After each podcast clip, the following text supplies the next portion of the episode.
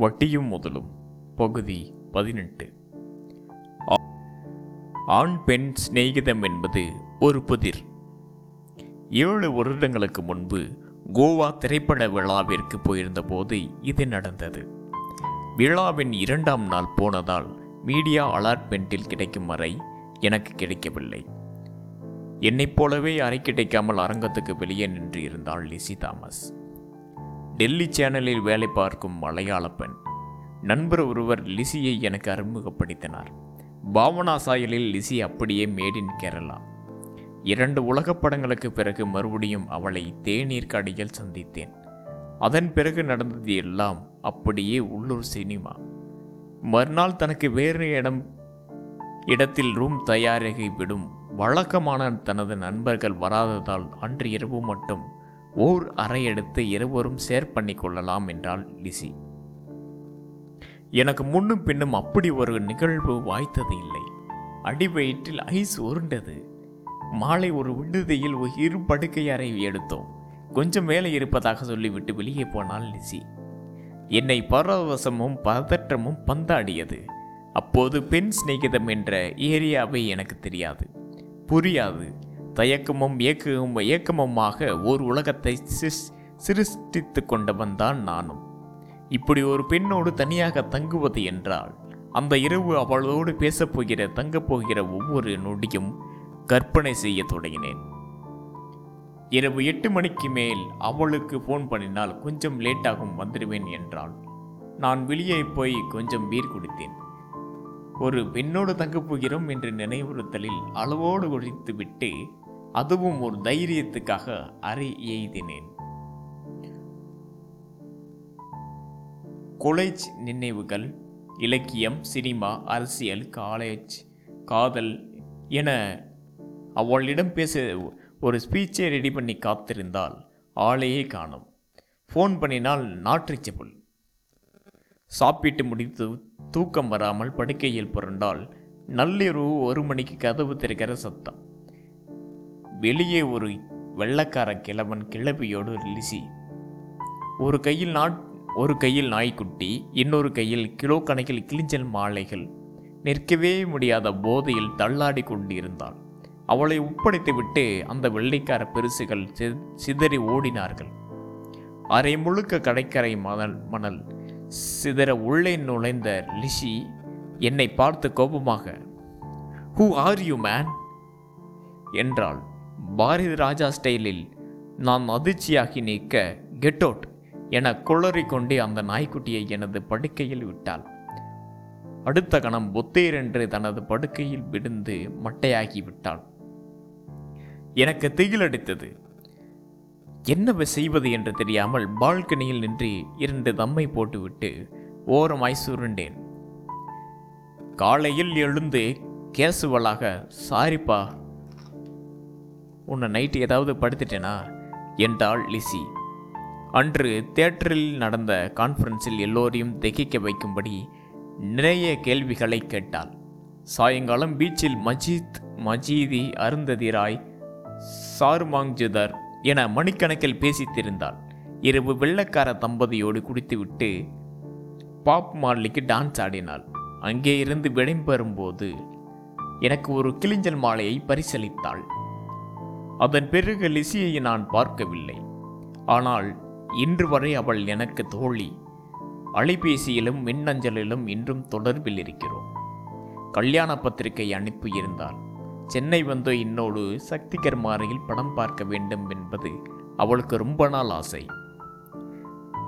என் மனதில் புதிய கதவுகளை திறந்து வல்லவள் லிசி. என்னை போல் பல கிராமங்களில் இருந்து பெருநகரம் மீதும் ஒரு தலைமுறைக்கு ஆண் பெண் சிநேகிதம் என்பது ஒரு புதிர். கனவு ஆச்சரியம். சிறு வயதிலிருந்து பெண் பிள்ளைகளோடு பேசி சமமாய் பேசி வளராத சமூக கட்டமைப்பில் இருந்து வந்தவருக்கு அது ஓர் அவஸ்தை. முதன் முதலில் சைக்கிளில் குரங்கு பெடல் போட்டு குளோரியாவை பார்த்தபோது வந்த அதே ஆச்சரியம்தான் சிட்டி சென்டரிலும் எக்ஸ்பிரஸ் எக்ஸ்பிரஸ் அவனிலும் நடமாடும் பெண்களை பார்த்ததும் வருகிறது. உடல் சார்ந்த பார்வைகளிலேயே மனசு நிலைக்கிறது. ஒரு புன்னகையும் பார்வையும் ராத்திரிகளை தின்கிறது. எல்லாமே அபத்தம் என்பது எல்லோருக்கும் ஒரு நாள் புரியும். காலம் வயதும் பக்குவம் மீட்டெடுக்கும் போதுதான் ஆண் பெண் சிநேகிதத்தின் அற்புதங்கள் புரிய ஆரம்பிக்கும். உண்மையில் உடல் என்பது காலி பெருங்காய டப்பா மனதின் தேவைகள் தான் எப்போதைக்குமானது? சிநேகம்தானே எப்போதும் மனதின் தேவை. ஆனால் பொதுவாகவே பொதுவாகவே இந்த சமூகத்தின் அறுதி பெண்பா பெரும்பான்மை மனநிலை என்ன?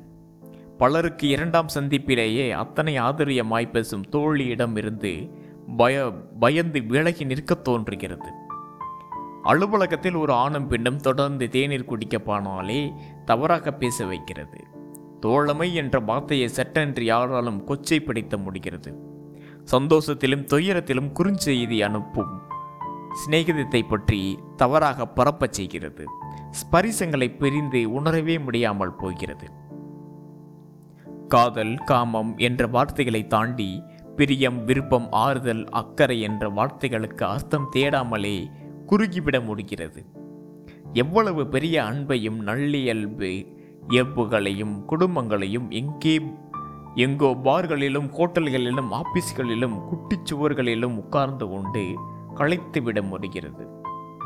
சில வருடங்களுக்கு முன்பு ஒரு அதிகாலையில் அப்போது வடபழனியில் வடபழனியில் இருந்த எனது அறைக்கு இந்துமதி அக்கா வந்தது. எனது அறையில் இருந்த பிச்சியானனின் காலேஜ் மேட் வீட்டில் கோபித்து கொண்டு யாரையும் தெரியாமல் இவரை தேடி வந்துவிட்டது அடுத்த இரண்டு நாட்கள் எங்கள் அறையில் தான் தங்கியிருந்தது. அதன் பிறகு அவரை அழைத்து போய் தீர் தீ நகரில் ஒரு லேடிஸ் ஹாஸ்டலில் ஹாஸ்டலில் சேர்த்து விட்டார் அண்ணன். ஸ்டெபிளைசர் கம்பெனி ஒன்றில் வேலையும் வாங்கி தந்தார். வாரத்துக்கு ஒரு தடவை இந்துமதி அக்கா எங்கள் அறைக்கு வந்து சமைத்து போடும். பீச் போவோம் சினிமா போவோம். இரவு வரை கதை பேசி கொண்டு இருப்போம். ஒரு நாள் இந்துமதி அக்கா வீட்டிலிருந்து பெருங்கூ கூட்டமே திரண்டு வந்தது.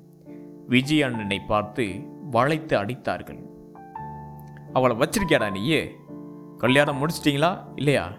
மானத்தை சந்திக்க வச்சிட்டிங்களாடா.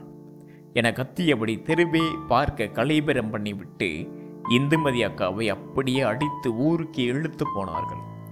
எனக்கு தெரிந்து விஜயண்ணனுக்கும் இந்துமதி அக்காவுக்கும் இருந்தது அழகான தோழமை. அந்த சம்பவத்துக்கு பிறகு அந்த அக்கா வீட்டை விட்டு நிரந்தரமா நிரந்தரமாக பிரிந்து போய் இப்போது புனேவில் வேலை பார்த்து கொண்டு இருக்கிறது. விஜய்யண்ணன் மலேசியாவில் கார் கம்பெனியில் வேலை பார்க்கிறார். இரண்டு பேருமே நாற்பது வயதுக்கு மேலாகியும் இன்னும் கல்யாணம் பண்ணி கொள்ளவில்லை. ஆண் பெண் தோழமை எவ்வளவு வைராக்கியமானது. ஒரு பெண்ணின் நட்புதான் ஆணுக்கு பெருங்கொடை. எல்லா தோழிகளிலும் தோழிகளுக்கும் கொஞ்சம் அம்மா சாயல் இருக்கிறது. அவர்களின் ஒரே ஒரு குறுஞ்செய்தி நமது நாளையை மலர்த்தி விடுகின்றன. ஒரே ஒரு வார்த்தை உரையாடல் எவ்வளவோ நம்பிக்கைகளை அழித்து விடுகின்றன கனவுகளை புதுப்பிக்கின்றன.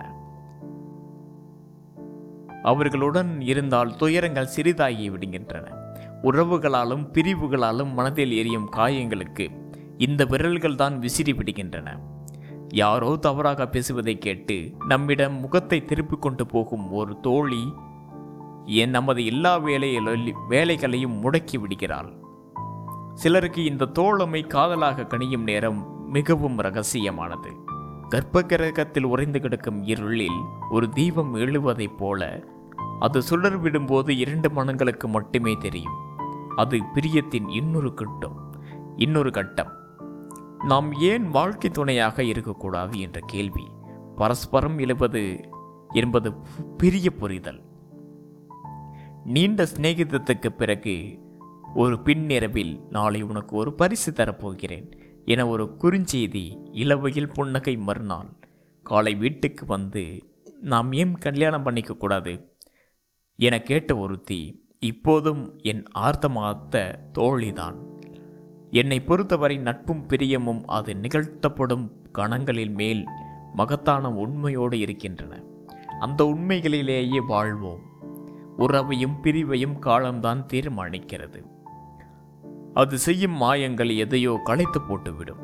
ஆனால் எப்போதும் நமக்கு நடுவே அம் அன்பும் பரிவும் நிரந்தரம்.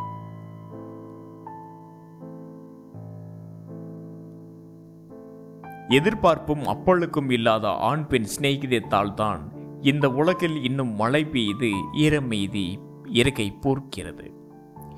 ஊரிலிருந்து நண்பன் அலை பேசினான் நண்பா நம்ம அனுவேசியமாக உன்கிட்ட பேசணும்டா. அணு அவன் தங்கச்சி. வீ எனக்கும் நண்பர்களுக்கும் அவள் தங்கையே. ப்ளஸ் டூ முடித்துவிட்டு எங்கள் கிராமத்தில் இருந்து இப்போது திருவாரூர் போய் கல்லூரியில் படிக்கிறாள். சொல்லுங்க பாசு. சொல்கிறா பங்ஸு ஏண்டா அவனும் டென்த்தில் எத்தனை மார்க்ரா நானூற்றி சொச்சம் தானே. அவள் தானே ஸ்கூல் செகண்டு ஆமாம் ஆமாம் அவளே ப்ளஸ் டூவில் எத்தனை மார்க்கு எழுநூற்றி சொத்தம்டா ஆமாம் எப்படி டென்த்துக்கும் ப்ளஸ் டூவுக்கும் இவ்வளவு ஆவரேஜ் குறைஞ்சது? என்ன? அவள் லவ்வில் இருக்காடா. ஆ உன மொபைலை தூக்கிட்டு மொட்டை மாடிக்கு ஓடிடுறா. அப்போவே சங்கத்தேவப்பட்டேன் நம்ம குணா தான் கண்டுபிடிச்சிட்டேன். நம்ம குணா தான் கண்டுபிடிச்சிட்டான். பையன் நம்ம செல்லூர் தான் கூட பறிக்கிறானா? என்னடா பண்ணுறது அதுக்கு தான் உனக்கு ஃபோன் பண்ணேன். என்ன பண்ணலாம்னு சொல்லு. அணுக்கிட்ட பக்குவமாக விசாரிப்போம். புரியும்படியாக எடுத்து சொல்கிறோம் பொறுமையாக சொல்லுவான் அதை நீயே பேசு. நான் அணுவுக்கு ஃபோன் பண்ணி தயங்கி தயங்கி இந்த வார்த்தைகளை விஷயத்தை கேட்க அவள் வெடித்து சிரித்தாள். ஹலோ அவன் என் ஃப்ரெண்டுண்ணா ஆமாம் இவன் செல்லூர்காரன் படித்து அடிச்சிருவீங்க. ஆஸ்திரேலியாவில் எனக்கு ஃபேஸ்புக்கில் ஒரு ஃப்ரெண்டு இருக்கான். அவனை என்ன பண்ணுவீங்க? பிரதர் நீங்களாம் சீரியஸாக பார்த்து ரொம்ப கெட்டு போயிருக்கீங்க. ஐயோ ஐயோ. ஃபோனை வைக்கிற வரை அணு அணு சிரித்து கொண்டே இருந்தாள். ஃபோன் வைத்த பிறகு எனக்கும் சிரிப்பு வந்தது.